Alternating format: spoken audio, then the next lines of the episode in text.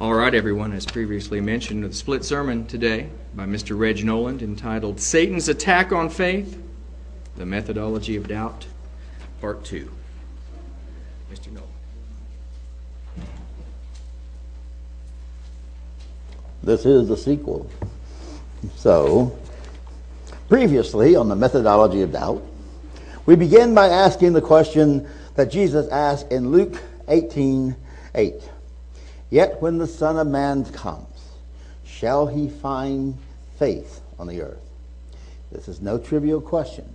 For ever since his creation, Satan has been engaged in this insidious campaign of doubt, his most powerful weapon in his arsenal on his attack on faith, to undermine God's authority, to usurp his power, to destroy his precious creation, us, in an effort to hurt God.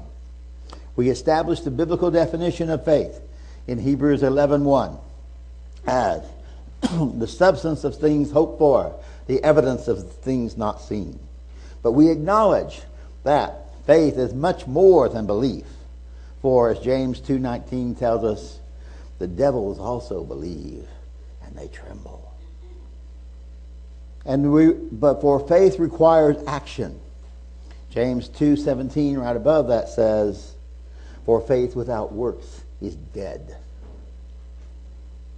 We identified the three principal targets of Satan's attack on faith as attacks on the divine dyad, God and Jesus, upon human society, and upon the individual psyche. However, we were able to cover only the introductory material and the three-pronged attack on the, attack on the divine dyad. In other words, making us doubt the existence of God, with evolutionary theory and conflicting evidence, but you know, logic and a rational mind can defend that kind of attack.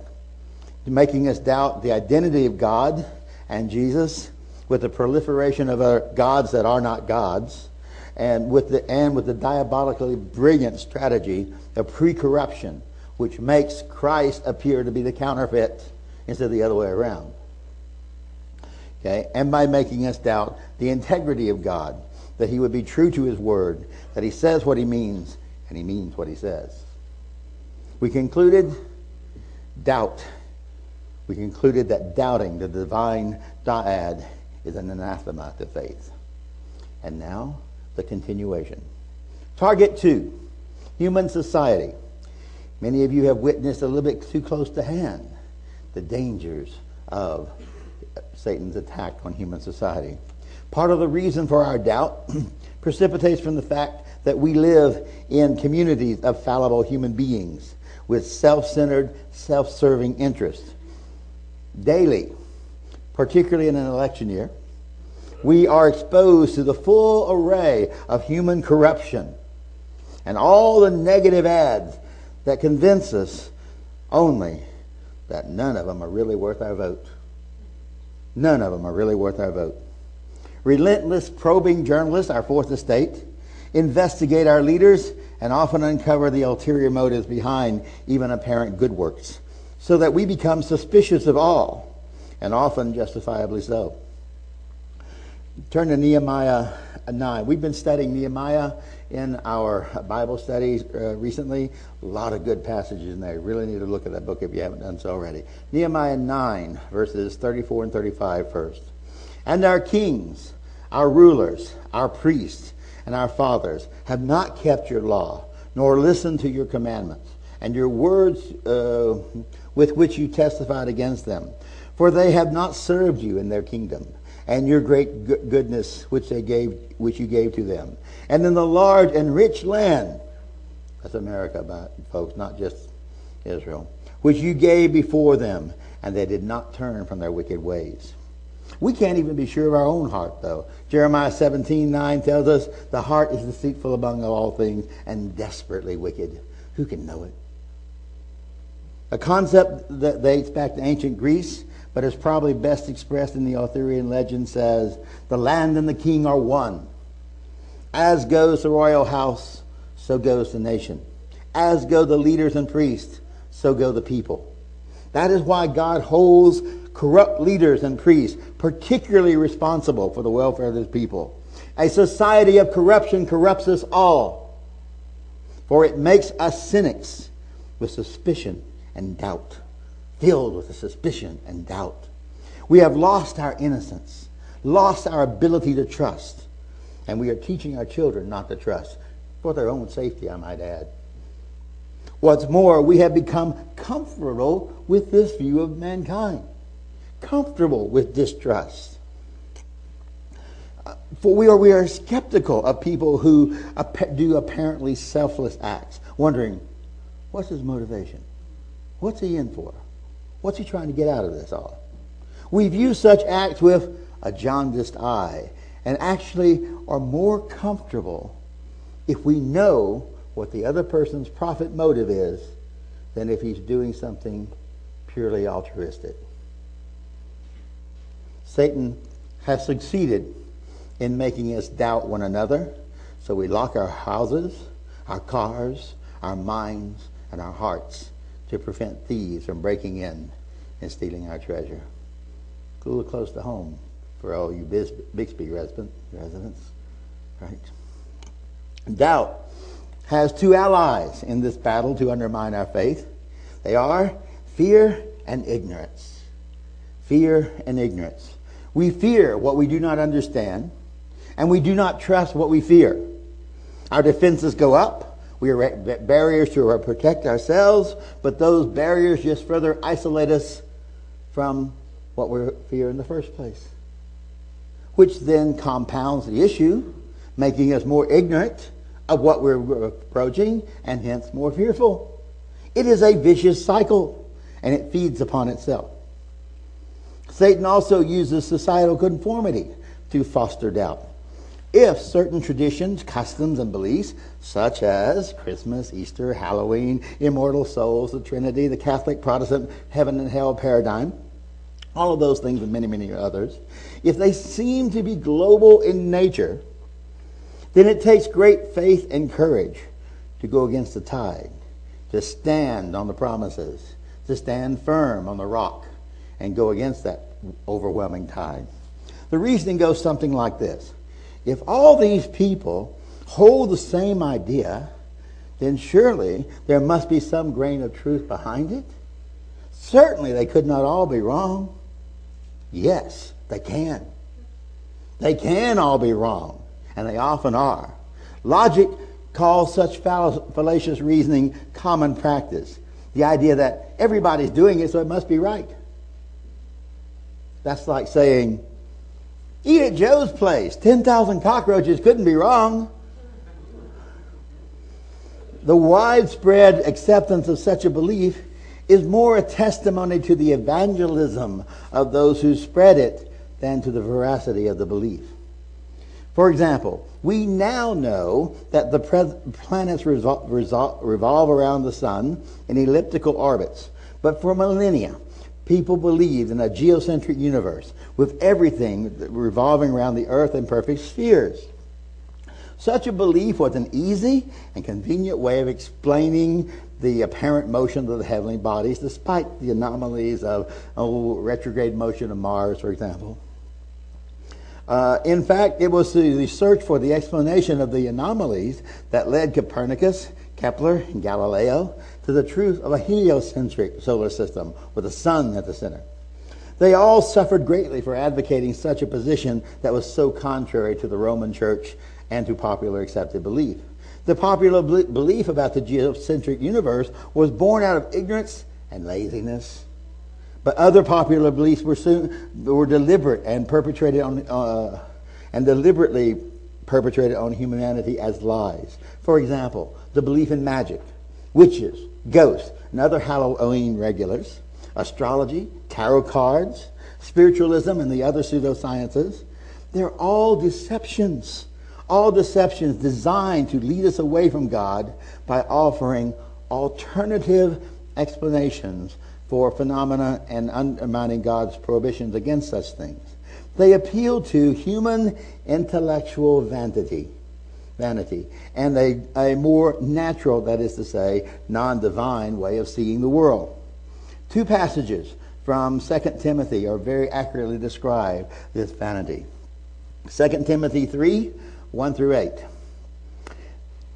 This know also that in the last days perilous times shall come.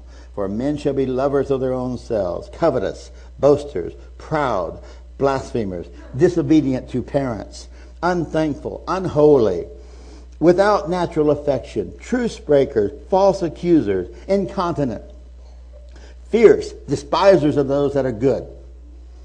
Incontinent means, by the way, without self control. Okay?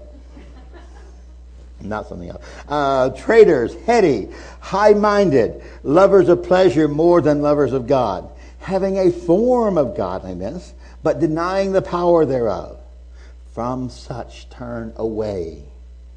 For of this sort are they which creep into the houses, that lead captive silly women laden with sins, led away with diverse lusts.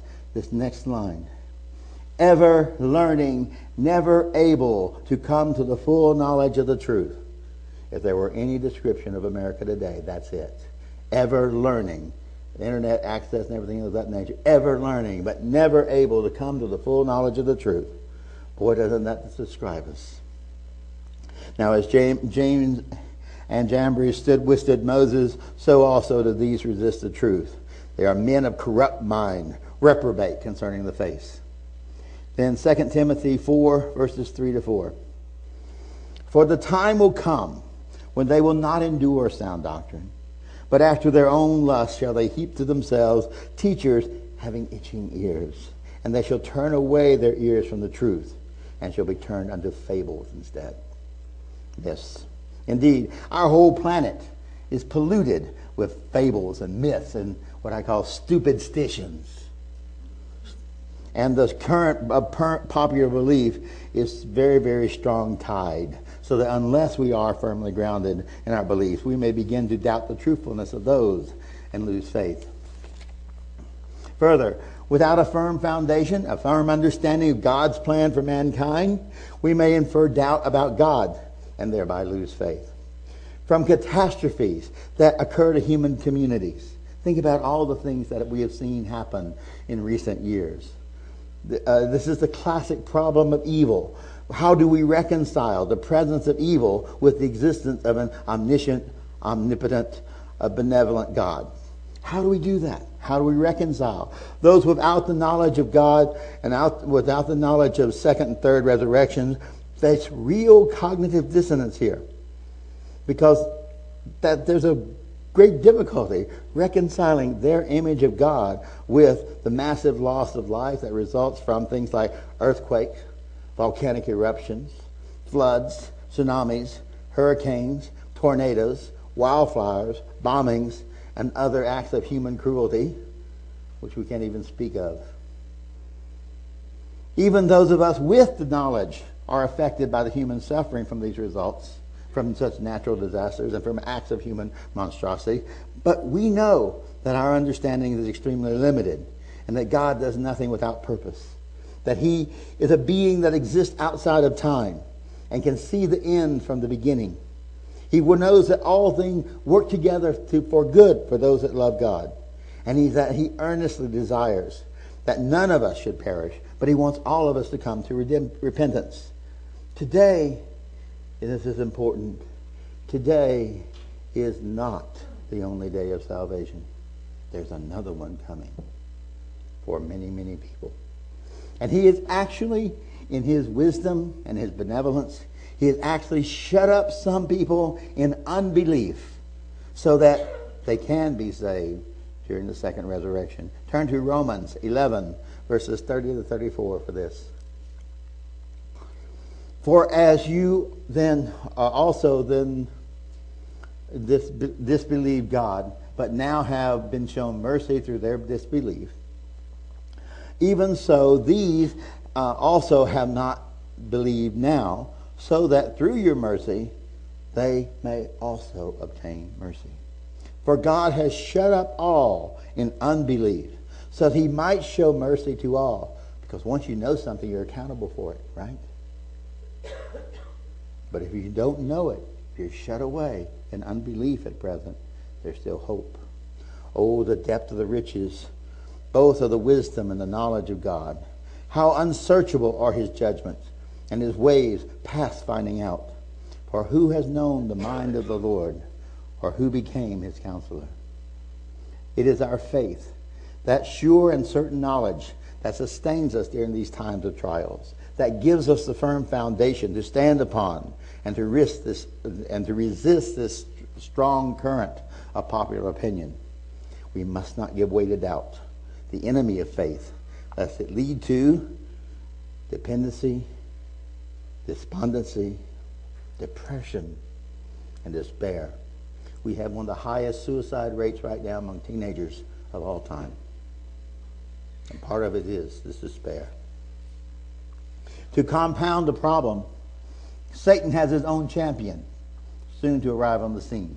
2 Thessalonians 2, verses 7 to 12.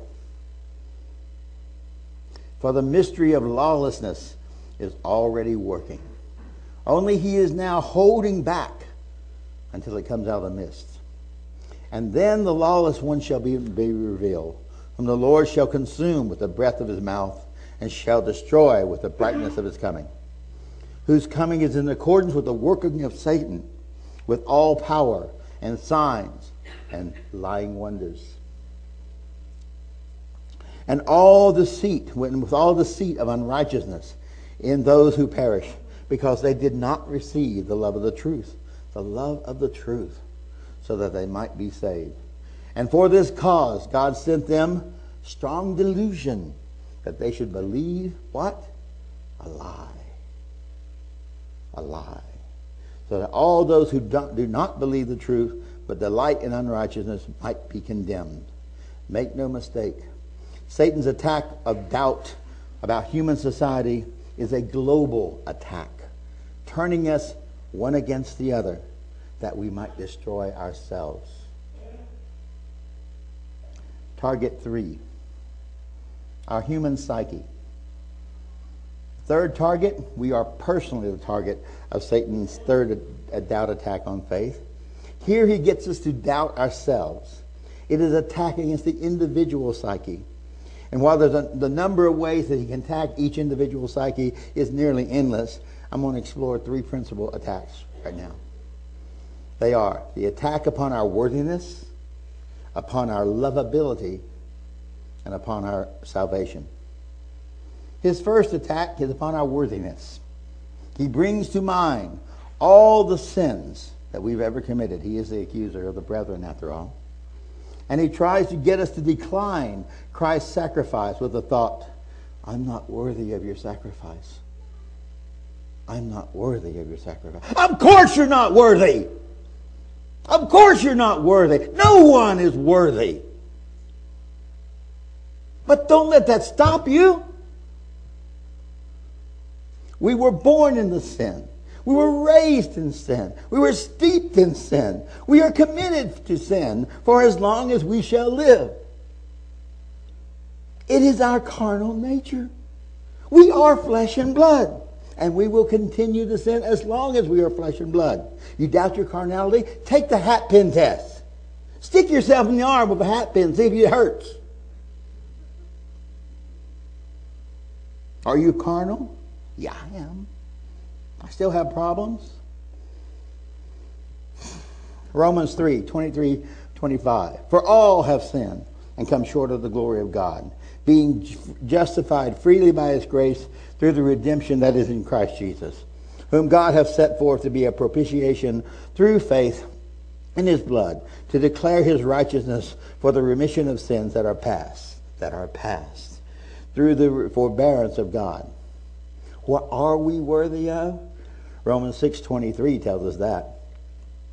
For the wages of sin is death, but the gift, the gift of God is eternal life through Jesus Christ our Lord. To be- believe otherwise is arrogance. It is hubris. To think that we are deserving of eternal life on our own merit, eternal life is a gift Something, not something we deserve, like wages, but something given to us freely out of the love of the Father. Indeed, consider the sentiments of Revelation 5, verses 2 through 4. And I saw a strong angel proclaiming with a loud voice, Who is worthy to open the book and to loose the seals thereof? And no man in heaven, nor in earth, nor neither under the earth, was able to open the book, neither to look thereon. And I wept much, because no man was found worthy to open the book, and to read the book, neither to look thereon. Fortunately, our salvation does not depend upon our own worthiness. Rather, as I said, it is the gift of unmerited pardon, born out of the love of God for his children. If Satan can get us to doubt the gift of God, to think that we must earn salvation through our own worthiness, then we will end up declining his sacrifice and miss out on the inheritance that God is in store for us. An even more insidious attack upon the human psyche is to make us doubt whether we are at all lovable. Now, I don't know if you're aware of this or not, but this is a problem that's much more widespread than you may think. Psychiatrists have made a fortune of a people not feeling loved. Some people grow up in cold, non demonstrative families where parents show their children little affection. They grow to adulthood, starved for affection, and become vulnerable to anyone who will show them the love they so deeply crave. Yet at the same time, they have never they have learned a negative self-image. A negative self-image that they are not lovable, not worthy of love. Further, because love was not modeled in the home, they never learned, and it is a learned skill. They never learned how to love someone else. Consequently, they have problems in relationships and are often rejected, which only reinforces what? The negative image that they are not worthy, not lovable in the process. It's another vicious, vicious cycle. Some try even to earn another person's affection with gifts or with deeds, only to be abandoned by that love object as soon as the love currency dries up. The problem of love is similar to the problem of worthiness. It is a gift given by another over whom we have over which we have no control. We cannot buy it, we cannot earn it. It is something that must be given freely. Now, this desire for love, it's not just a longing. This is an actual intellectual, a psychological need that we have. It's a real need for the human psyche. Notice psychologist and educator Abraham Maslow created a model in the form of a pyramid that ranks human needs on the journey to self actualization. In his paradigm, there's only two needs, two kinds of needs that supersede the need for affection. There are our physiological needs and our safety needs. After those, the next most important is the need for affection. The need for affection. It is the third tier, uh, the third from the bottom tier in our being. Uh, in the pyramid that forms this foundation for further development. Without the sense of being loved or being able to love, we do not develop true self esteem or the ability to empathize with others. If Satan can get us to doubt our lovability, then we may be, again become despondent, depressed, and despairing, eventually even giving up on life entirely. I don't know how many teenagers I've seen that are ready to chunk in the towel, give up on life, because they had a heartbreak in high school, with their entire life ahead of them. Love is that important. Extremely rare is the individual who can live single and transform life alone into life as one. The third attack on the human psyche is made uh, to make us doubt our own salvation. Is Christ's offer of redemption real? Now, I've done a lot of bad things in the past. Am I truly forgiven for all the things I've done? What you may be thinking. I've done a lot of bad things in the past. Am I truly forgiven? Can Christ's blood really cover those kinds of sins? Did my baptism take, or was my toe sticking out of the water? Was I fully immersed? I know here in, here in Tulsa, we don't have to worry about that. Because our ministers make sure that we are fully immersed under that water and held there for quite some time. I remember Lawrence, uh, 28 years ago now, Lawrence held me down for what seems to be like an enormously long period of time. Of course, he probably thinks it wasn't long enough. Um, and Jacqueline, didn't he dunk you twice? Yeah. So in, in Tulsa, we have no doubt about the authenticity of our baptisms. Okay? Our ministers make sure of that. Okay. Um, the, the, another question was uh, Does the minister have the credentials or the spiritual or moral authority to baptize me? Do I need to be rebaptized? What is this thing called the unpardonable sin? With all the things that I've done wrong, have I committed it in the process? I pray and I fast. But there's just, just one sin that I just can't overcome. That one sin means merely that we are weak and that the temptation is strong. However, our weaknesses in no way diminishes the redemptive power of Christ's blood. Our weaknesses are not the cause of the problem. I mean, are, are the cause of the problem, not the, the failure of Christ's blood. If Satan, though, can get us to doubt the authenticity of our redemption or get us to think that we've already lost it, then we may again become, guess what? Despondent, depressed, despairing, thinking, I'm already damned anyway. I might as well enjoy this life as much as I can while I've got it. Then we stop going to church. We stop observing the Sabbath. We stop attending the feast. We stop reading the Bible. We stop praying. What's the point of doing that anyway if I'm already damned? We fall back into our old life, or worse, turning away from anything that is holy. We harden our hearts, we sear our conscience, and we bring about the self fulfilling prophecy of the unpardonable sin. As I said, we've been studying Nehemiah in uh, our Bible study. There's a wonderful hope, though, that we hold out. Our God, there is no God like our God. And He holds out this offer, He holds out our arms to us, regardless of how many times we fall away. I'm going to take the time to read this. Nehemiah 9, verses 6 through 30. Long passage, but you'll see why. I can't say it better. You, even you, are Jehovah alone. You have made the heavens, the heaven of heavens, with all their hosts, the earth and all the things on it, the seas and all that is in them. You preserve them all, and the hosts of heaven worship you.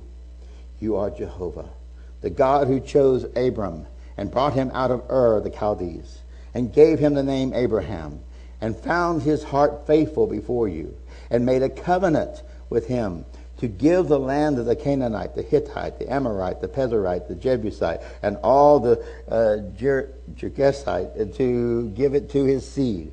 And you have performed your words, for you are righteous. And you saw the affliction of our fathers in Egypt, and heard their cry by the Red Sea, and gave out signs and wonders upon Pharaoh, upon the servants, and upon all the people of the land. For you knew that they were acting proudly against them. The Egyptians were acting against them.